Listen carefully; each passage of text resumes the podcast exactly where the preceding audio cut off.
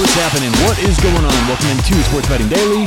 Let's get to it. Uh, Sunday's quick picks. We've only got one to add for today, but we've got several picks to go over. So actually, this is probably going to be the most NFL picks we have all year. I can't remember a time we've given out four NFL picks before. So we've given out three so far. We have one to add for today. If you want to make these bets VIG free, seriously, risk free, check out BettorEdge.com. You're going to win more when you win, lose less when you lose. And honestly, it's legal in a lot of states where betting isn't even legal yet. So check them out online, BettorEdge.com. Put in promo code SBD for a free 20 bucks. You don't even have to deposit a dime. Sign up, use promo code SBD, and they'll give you a free 20 bucks to start betting VIG free with BettorEdge. All right, so we've already given out this week Tampa Bay minus two and a half. Let's see if it's still two and a half. Uh, it's up to three.